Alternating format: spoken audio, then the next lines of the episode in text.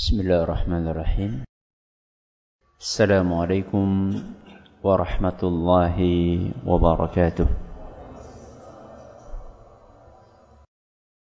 الحمد لله رب العالمين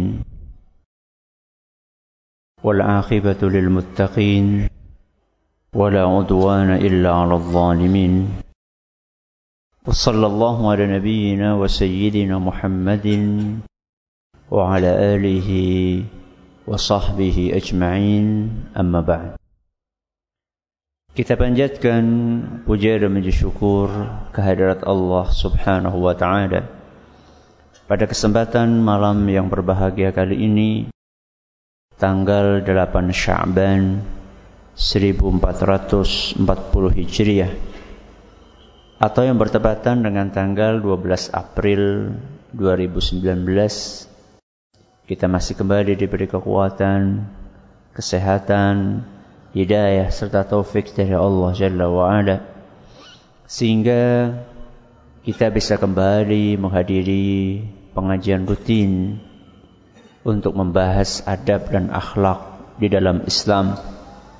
Dari Kitabul Jami' karya Imam Ibn Hajar Al-Asqalani dalam kitab beliau Bulughul Maram kita berharap semoga Allah Subhanahu wa taala berkenan untuk melimpahkan kepada kita semuanya ilmu yang bermanfaat sehingga bisa kita amalkan sebagai bekal untuk menghadap kepada Allah Jalla wa Ala. Allahumma amin. Salawat dan salam semoga senantiasa tercurahkan kepada junjungan kita Nabi besar Muhammad sallallahu alaihi wasallam kepada keluarganya, sahabatnya, dan umatnya yang setia mengikuti tuntunannya hingga akhir nanti.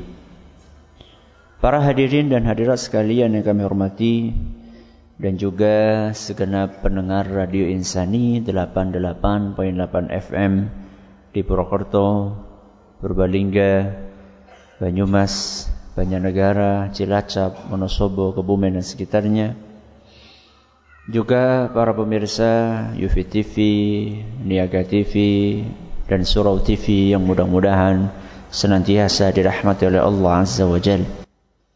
Alhamdulillah, pada pertemuan terakhir kita telah menyelesaikan pembahasan tentang hadis nomor 31. Mulai hari ini kita akan mengkaji hadis berikutnya yaitu hadis nomor 32. Hadis tersebut berbunyi wa an Abi Hurairah radhiyallahu anhu qal dari sahabat Nabi sallallahu alaihi wasallam yaitu Abu Hurairah. Sinten? Abu Hurairah. Semoga Allah meridai beliau. Beliau berkata, qala Rasulullah sallallahu alaihi wasallam Rasulullah sallallahu alaihi wasallam bersabda, "Ta'isa 'abdud dinari wad dirhami wal qatifah." Celaka merugi dan binasa hamba dinar hamba dinar apa dinar? Uang emas. Wad dirham dan hamba dirham. Apa dirham? Uang perak. Wal qatifah. Busana. Apa? Busana. Ya baju, ya celana. Ya. Kemudian Nabi SAW melanjutkan sabdanya, In u'tiya rodiya. Budak harta ini, kalau dia dikasih, dikasih harta, maka dia akan ridho. Wa illam yu'ta lam. Seandainya tidak dikasih, maka dia tidak ridho. Alias dia akan protes akhrajahul Bukhari. Hadis riwayat Bukhari.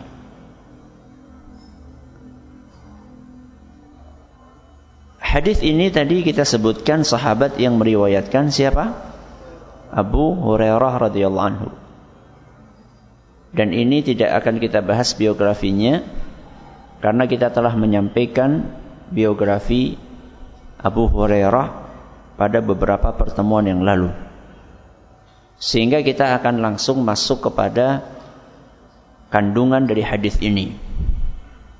Kita akan bagi penjabaran dari hadis ini menjadi dua pertemuan insyaallah. Hari ini dan pertemuan yang akan datang.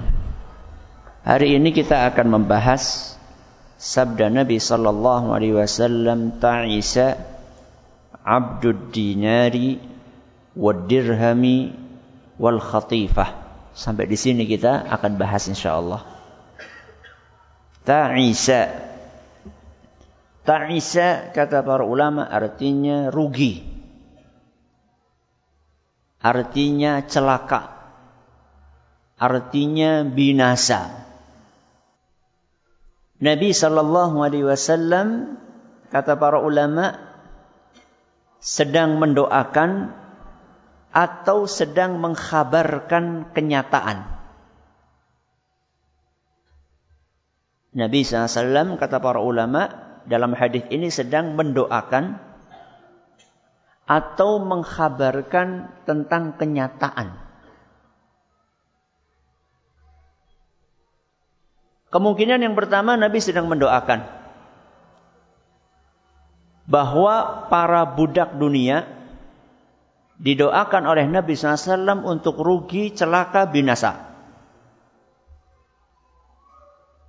Siapa yang mendoakan?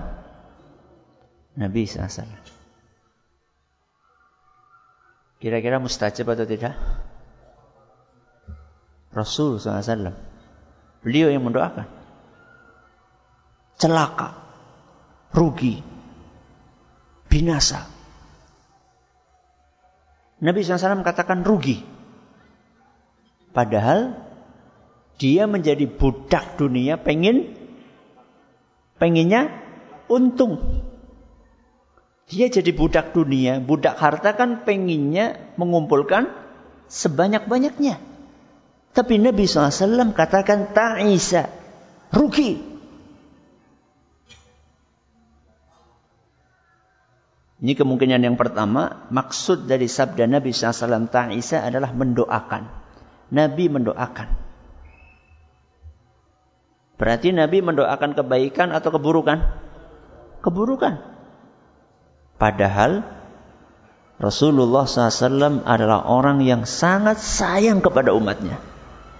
Betul?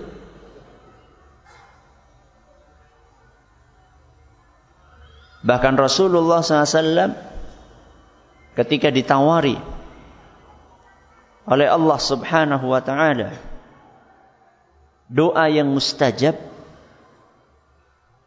untuk beliau gunakan di dunia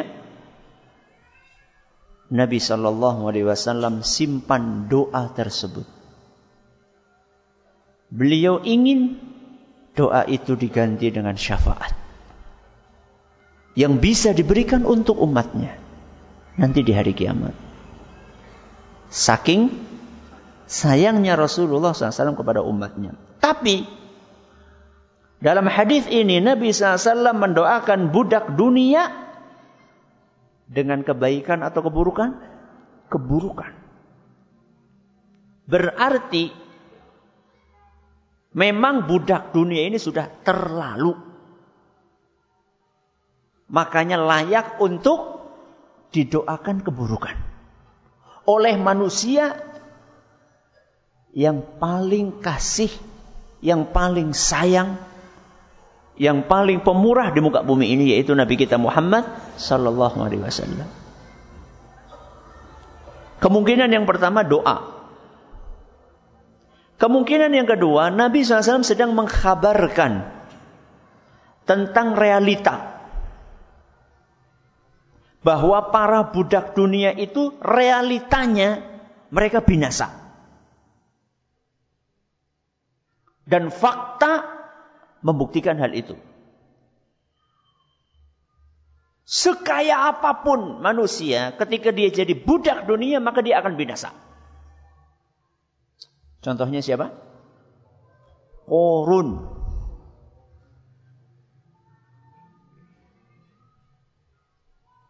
Orang yang terkaya sedunia saat ini gak ada apa-apanya sama korun. Gak ada apa-apanya sama korun. Buang kekayaannya saja disimpan di gudang, gudangnya dikunci. Kunci-kuncinya ini kalau dibawa oleh 10 orang gak kuat.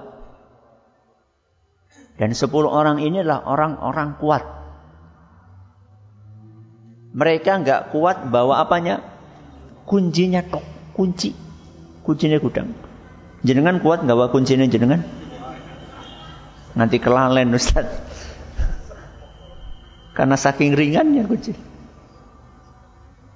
Kunci gudangnya saja dibawa oleh 10 orang, nggak kuat 10 orang itu gotongan. Gak ada apa-apanya orang kaya. Orang paling kaya menurut majalah Forbes di zaman gak ada apa-apanya sama korun. Ternyata korun pun binasa. Seluruh hartanya ditenggelamkan oleh Allah Subhanahu wa taala. Dan sampai sekarang masih dicari-cari oleh orang sedunia. Harta karun. Hartanya korun.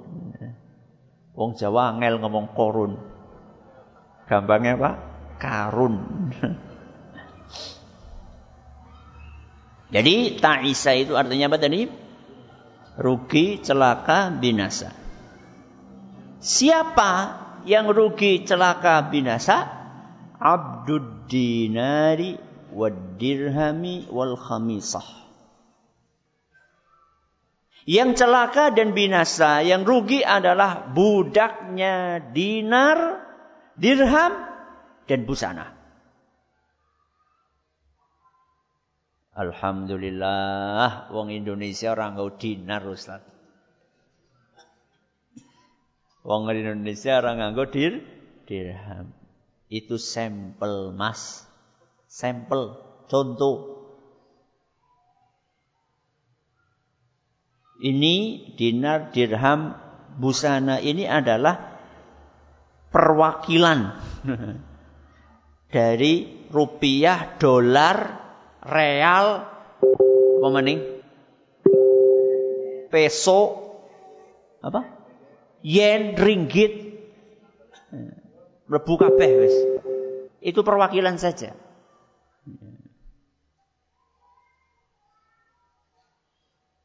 Perhatikan baik-baik. Nabi SAW menggunakan kata abdu. Abdu itu artinya hamba budak. Yang tercela adalah hamba harta. Budak harta. Nabi sama sekali bukan sedang membahas tentang pemilik harta. Bukan. Nabi tidak gunakan kata ta'isa Malikud dinari misalnya. Malik itu pe, pemilik, bukan. Sehingga memiliki dinar dan dirham serta busana itu tidak tercela. Punya duit, punya tabungan, punya aset itu tidak tercela. Yang tercela adalah menjadi budak harta tersebut. Karena tidak setiap orang yang memiliki harta, dia akan menjadi budak dari harta itu. Dan mau tidak mau orang yang hidup di dunia, dia perlu perlu harta. Karena dia hidup di dunia perlu makan, perlu apa? Minum, perlu baju, perlu rumah, perlu kendaraan, perlu uang untuk menafkahi anak dan istri. Sehingga tidak ada yang salah ketika ada seorang bekerja untuk mencari harta. Gak salah.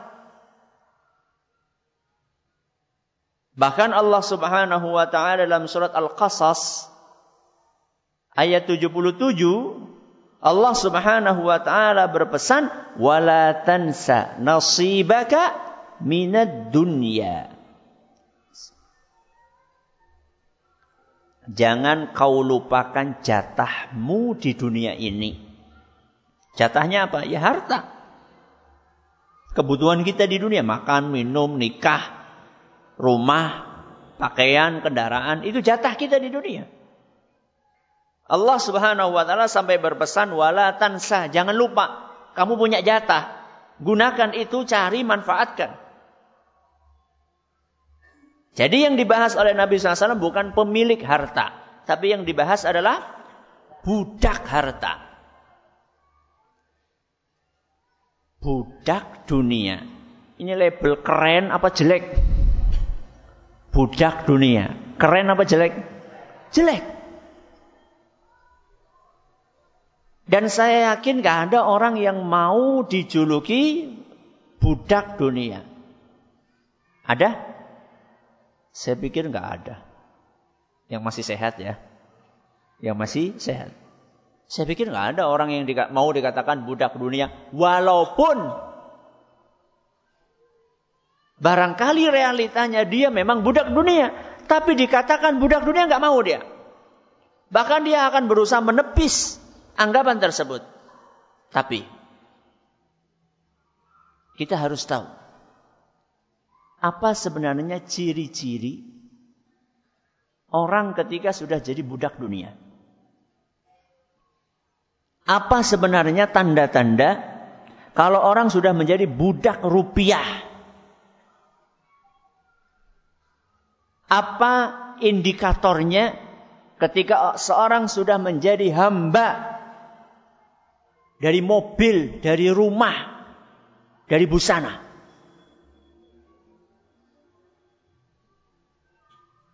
Kita akan sebutkan ciri-cirinya. Di hadapan kami ada empat cirinya. Setelah itu, silahkan kita koreksi diri kita masing-masing. Jangan-jangan, jangan-jangan. Ya. Berapa? Empat. Mungkin masih ada ciri yang lain.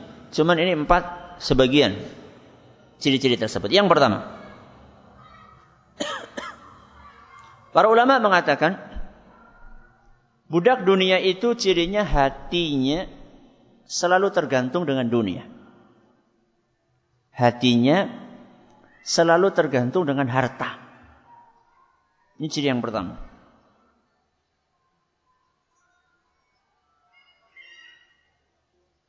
Saya, kali, saya kasih ilustrasi. Mukmin itu hambanya siapa?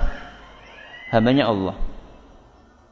Dia itu menuhankan sinten? Allah. Buktinya dia menuhankan Allah apa? Buktinya hatinya selalu tergantung kepada Allah. Budak dunia menuhankan harta. Buktinya apa? Buktinya hatinya selalu tergantung dengan harta. Berarti harta sudah jadi Tuhan dia.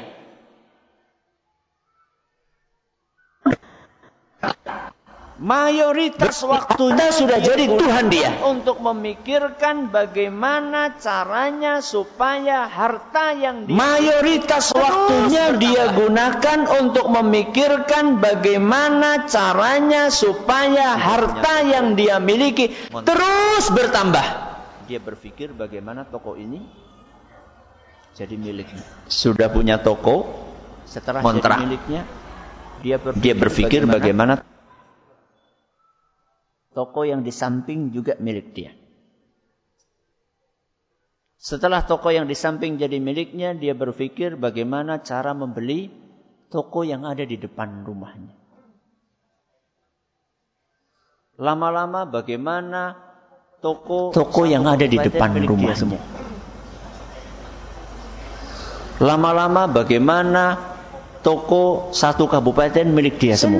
Harinya dia gunakan untuk memikirkan bagaimana supaya harta yang dimilikinya. Seluruh harinya dia gunakan untuk memikirkan bagaimana supaya harta yang dimilikinya ini saking selalu bertambah dan bertambah. Sampai ibadah kepada Allah Azza wa Jalla saking si undur-undur. Tanggung. Dilamaning Ini lagi ada meeting. Kalau ditinggal, nanti rekan bisnisnya bisa nggak jadi untuk berbisnis. Selalu menunda-nunda salat. Karena hatinya bukan bergantung kepada Allah, tapi bergantung kepada harta yang dia miliki.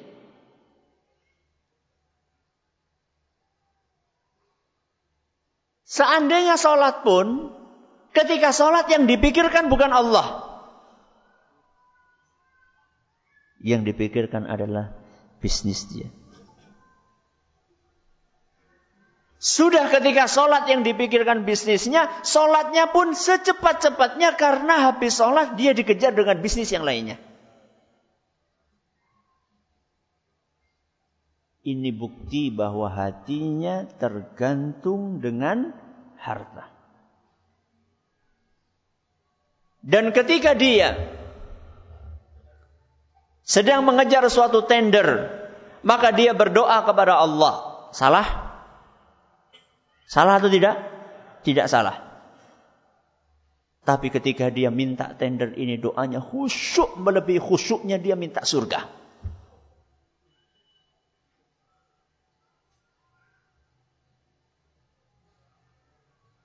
Ketika dia minta kepada Allah, ya Allah, ya Allah, ya Allah, ya Allah. Mudah-mudahan tender ini jadi, ya Allah, ya Tapi begitu, baca Rabbana atina fid dunya hasanah fil akhirati hasanah wa qina adzabannar. Biasa aja.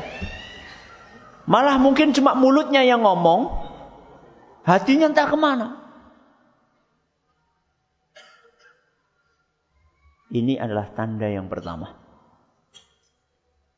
budak dunia, hatinya selalu tergantung dengan harta. Yang kedua, ciri budak dunia, segala cara dihalalkan untuk meraih dunia. Apa?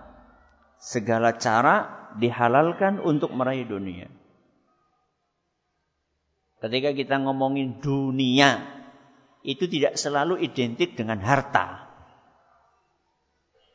Bisa saja jabatan masuk di situ. Betul? Iya.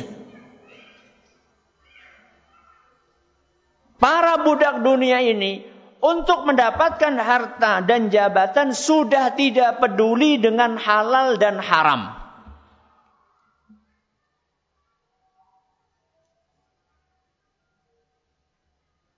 Para pemburu harta, dia nggak peduli lagi apakah harus nyebur kepada riba supaya dapat modal sebanyak-banyaknya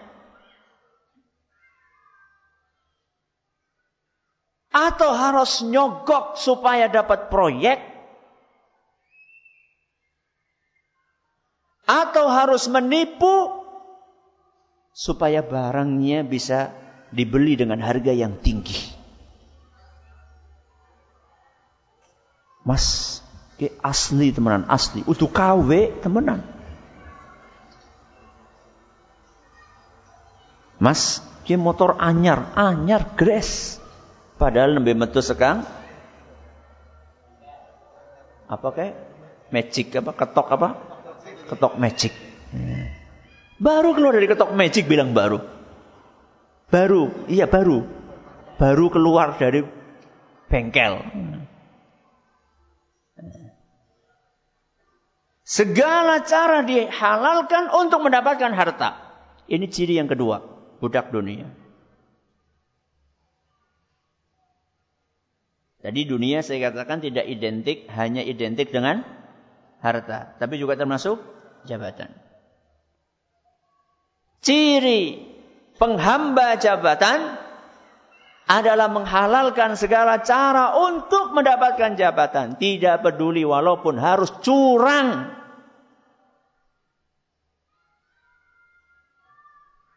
Walaupun harus melakukan serangan fajar. Gak peduli. Walaupun harus menggunakan fasilitas negara untuk kepentingan pribadi, gak peduli. Walaupun harus melontarkan hoax dan fitnah kepada pesaingnya, nggak peduli. Yang penting dapat jabatan. Inilah indikator budak jabatan. Agamanya rusak, akhlaknya rusak, akidahnya rusak, sebagaimana yang sudah diprediksikan oleh Nabi kita Muhammad SAW dalam sebuah hadis yang diriwayatkan oleh Imam Tirmidzi dan beliau mengatakan hadis ini hasan sahih. Ma dhi'bani ja'i'ani ursila fi ghanamin bi afsada laha min hirsil mar'i 'ala al-mali wasyarafi lidinihi efek kerusakan yang ditimbulkan dari kerakusan terhadap harta dan jabatan, efek kerusakan agama seseorang yang diakibatkan dari kerakusan dia kepada harta dan jabatan lebih parah dibandingkan efek kerusakan yang ditimbulkan dari dua serigala yang sedang kelaparan lalu dibiarkan untuk memangsa sekelompok domba-domba yang tidak dijaga oleh penggembalanya. Serigala itu tidak lapar pun rakus. Apalagi lapar. Apalagi di hadapan dia ada domba-domba sing ginuk-ginuk yang nggak dijaga. Wah, hancur sudah domba itu. Begitulah Nabi kita SAW menggambarkan efek dahsyat kerusakan yang ditimbulkan dari kerakusan terhadap harta dan jabatan. Saya kupas hadis ini dalam kajian judulnya Serakus Serigala. Cari aja nanti. Serakus serigala. Ini ciri yang keberapa? Yang kedua. Ciri yang ketiga, budak harta. Tidak menunaikan kewajiban harta. Apa? Tidak menunaikan kewajiban harta. Kita tahu bahwa Allah Subhanahu wa taala menetapkan ada beberapa kewajiban yang harus ditunaikan dari harta. Contoh, kalau sudah sampai nisab, apa? Harus dikeluarkan zakatnya. Kalau sudah mampu, wajib menunaikan ibadah haji. Ini contoh kewajiban-kewajiban. Para budak dunia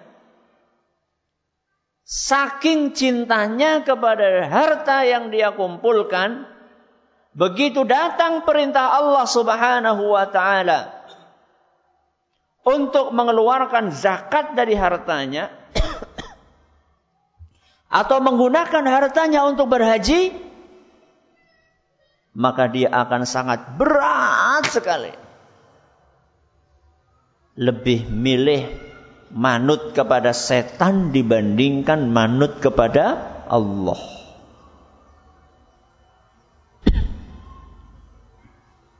Berarti dia jadi budak dunia plus plus apa? plus budaknya setan. Allah sebutkan itu dalam Al-Quran surat Al-Baqarah. Surat apa? Al-Baqarah. Ayat 268. Surat Al-Baqarah ayat 268. Allah Subhanahu wa taala berfirman, "Asy-syaitanu ya'idukumul faqra wa ya'murukum bil fahsya." Setan itu menakut-nakuti kalian dengan kemiskinan dan ngajak kalian untuk berbuat kejahatan. Ini siapa ini? Setan. Lalu ayat ini dilanjutkan, Wallahu adapun Allah ya'idukum maghfiratan minhu wa fadla. Adapun Allah maka dia menjanjikan untuk kalian ampunan dan karunia. Ada harta di hadapan kita. Ketika kita mau mengeluarkan Setan nakut-nakuti kita, jangan. Eman-eman. Kesel-kesel golet. Penak temen kayak kurgari. Nampani. Jangan. Haji itu biayanya besar. Mendingan buat modal, buka toko yang satunya.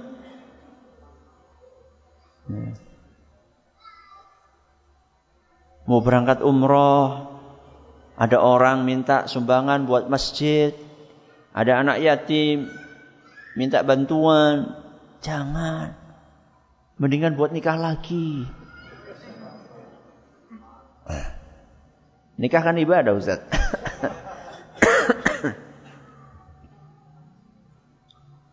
Jangan. Itu depan rumah mau jual aset. Kapan lagi? Mendingan buat beli aset itu. Belum tentu akan terulang kesempatan ini. Terus setan membisik-bisikan itu. Sampai lupa dengan janji Allah Azza wa Jalla. Lebih percaya setan dibandingkan Allah Azza wa Jalla. Ini yang keberapa ini? Yang ketiga. Mudah-mudahan sampai sekarang belum ada ya Baru satu. Masya Allah. Alhamdulillah. Ya. Yang keempat. Yang keempat. Budak dunia itu cirinya. Dunia akan melalaikan dia dari ibadah. Dunia akan melalaikan dia dari ibadah. Ibadah apa Ustaz? Macam-macam. Ya sholat, Ya baca Quran. Ya zikir. Ya ngaji. Ya. Kalau disuruh bekerja dari pagi sampai jam 5 kuat. Kalau suruh ngaji pada maghrib sampai isya, aduh, ngantuk, Ustaz.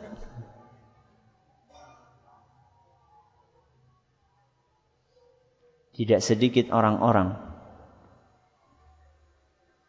yang melewati hari-harinya tanpa membaca Al-Quran satu halaman pun.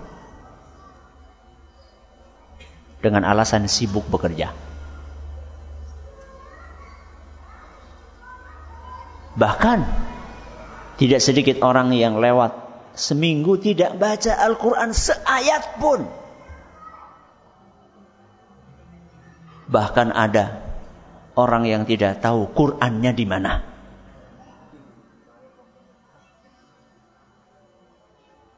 Karena terakhir megang Quran ketika nikah.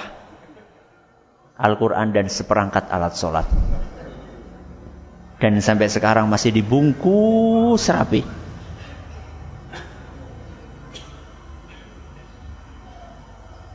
Apalagi sholat, tadi sudah saya katakan.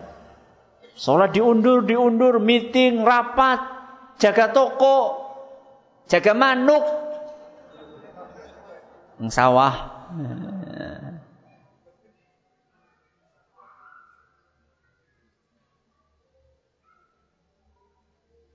Padahal Allah di dalam Al-Quran berpesan apa?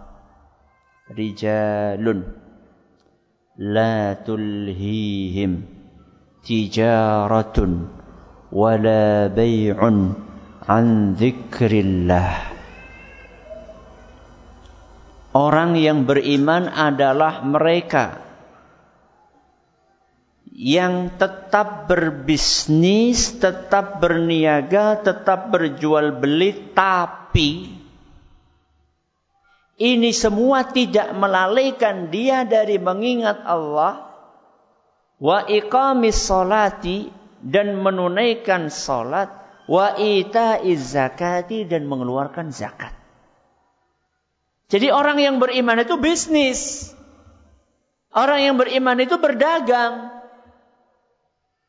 Akan tetapi perdagangan, bisnis, niaga dia tidak membuat dia lalai dari ibadah kepada Allah. Jaga toko, jaga toko, tapi zikir tidak lupa. Dagang, dagang, tapi waktunya sholat, sholat.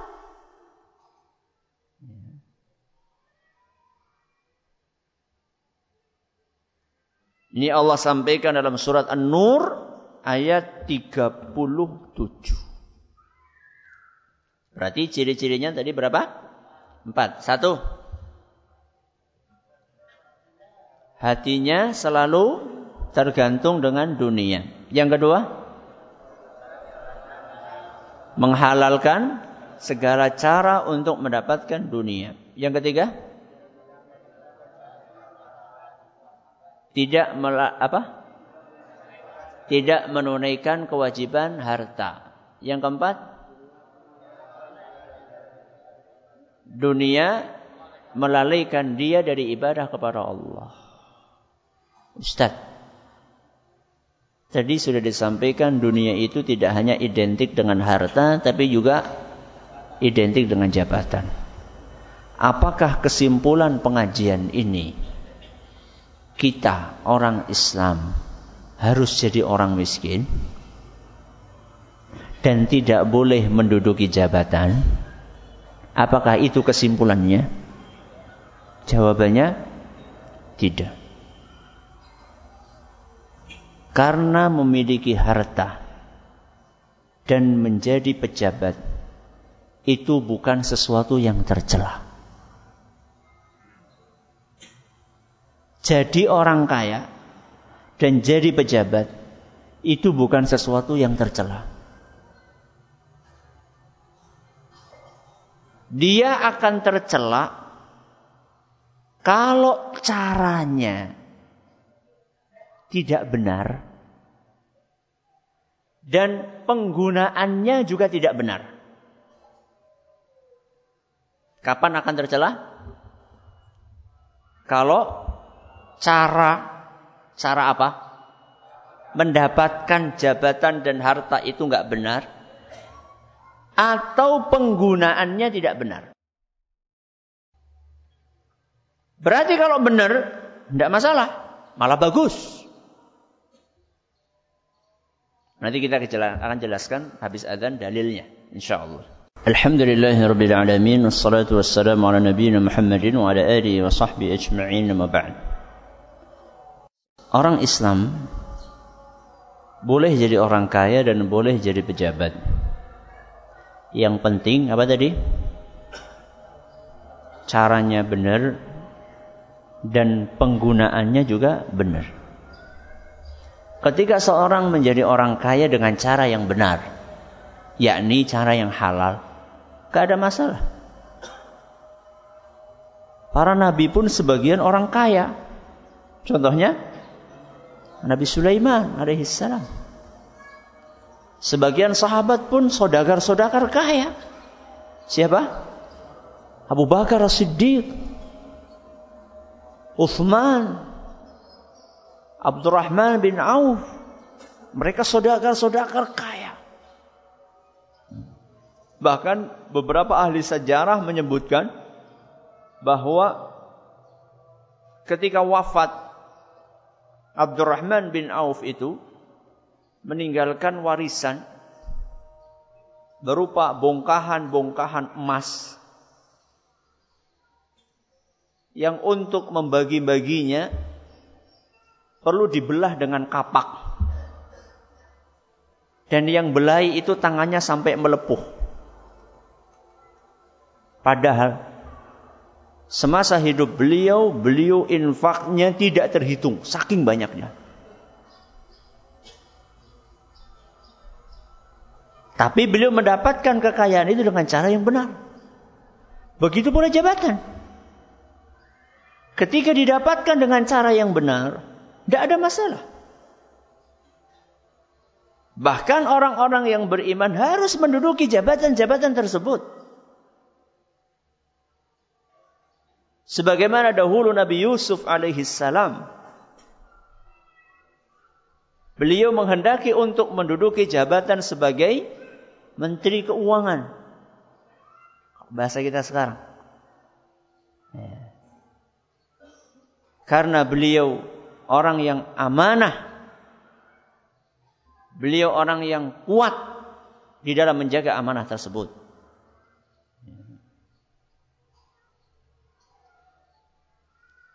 Begitu pula penggunaannya. Seandainya harta itu digunakan di jalan yang benar, bisa jadi bahkan harta ini akan menjadi tunggangan dia ke surga Allah Azza wa Jalla.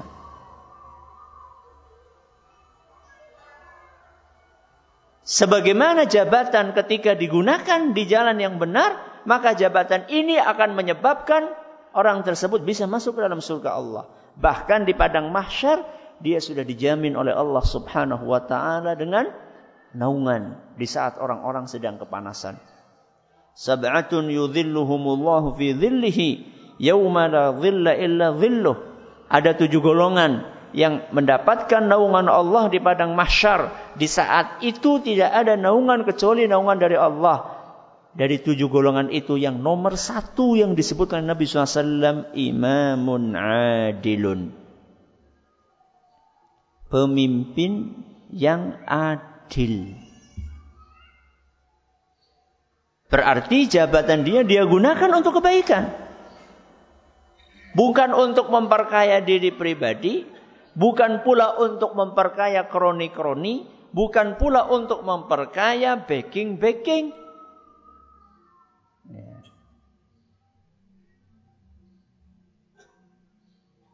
Sehingga tidak ada kesimpulan yang bisa kita ambil dari keterangan barusan bahwa orang Islam itu harus jadi miskin dan tidak boleh jadi pejabat. Yang penting cara mendapatkannya dan penggunaannya. Ustadz bagaimana hukum ketika kita membelikan rokok untuk tukang bangunan yang membantu bangun rumah kita. Padahal kita tahu rokok itu haram. Solusinya bagaimana? Karena ini sudah jadi kebiasaan di kampung. Kalau kebiasaan buruk itu tidak ada yang merubahnya, maka kebiasaan itu akan terus membudaya. Kalau seandainya yang sudah ngaji pun tidak mau merubah kebiasaan buruk, Terus siapa yang diharapkan untuk merubah kebiasaan buruk? Sing orang ngaji. Ya. Ustadz, nanti gimana? Ya nggak gimana-gimana. Saya pernah, eh, saya punya saudara. Saya punya saudara. Kalem orangnya. Ngomongnya halus. Tapi ketika dia bangun rumah, sama sekali dia tidak kasih tukang-tukangnya rokok. Padahal di situ umum merokok. Kok bisa Ustaz? Sebelum bangun, sebelum bangun, dia sudah ketemu sama tukang-tukangnya. Dengan halus dia mengatakan, ini kita mau bangun rumah, mudah-mudahan diberkahi Allah. Saya pengen rumah yang akan saya tinggali ini berkah. Sehingga cara bangunnya, dananya pun juga saya hati-hati sekali.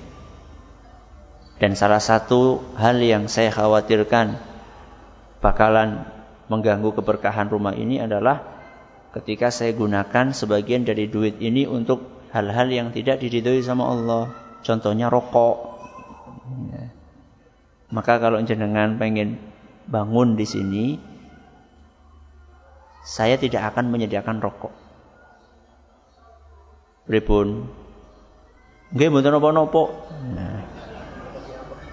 Di awal. Di awal. Kelihatannya kan kayak selesai masalah ya. Begitu mulai bangun, sepet banget ya. Dia ada di situ. Saudara saya ada di situ. Dia santai aja. Santai aja dia. Ya. Hari pertama, hari kedua, hari ketiga, lama-lama biasa, selesai. Bahkan kalau perlu, Anda bisa kasih stimulus kayak gini. Saya tidak kasih uang rokok, eh saya tidak kasih rokok, tapi saya kasih uang. Ini bukan uang rokok. saya kasih uang bonus. Saya nggak kasih rokok, saya kasih uang. Masalah dia kemudian menggunakannya untuk beli rokok, itu urusan dia sama Allah. Tapi kita tidak ngasih dalam bentuk rokok, kita kasih uang dia. Ya. Ayah kami Allah yarham. Itu ketika bikin bangunan, ada tukang-tukang itu untuk mengurangi budaya merokok, beliau mengatakan seperti ini. Bapak-bapak, tolong ya kalau kerja di sini, ketika kerja jangan di samping rokok. Ketika kerja, saya nggak pingin jenengan itu kerjanya terhambat gara-gara ngerokok. Karena orang yang bekerja sambil ngerokok itu tidak seproduktif orang yang kerja sambil ngerokok. Saya ulangi. Orang yang bekerja sambil ngerokok, pekerjaannya tidak seproduktif orang yang bekerja tanpa merokok. Ngelepa, tahu ngelepa? Plok. Plok.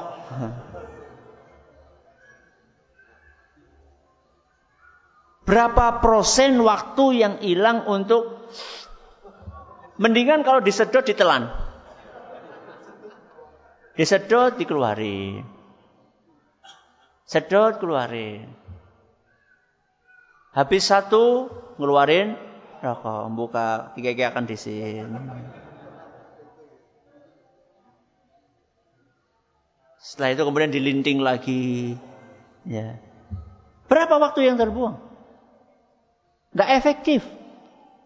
Maka Abi Allah yarham Sazini Muhayyad rahimahullah mengatakan kalau pas kerja di sini jangan ngerokok.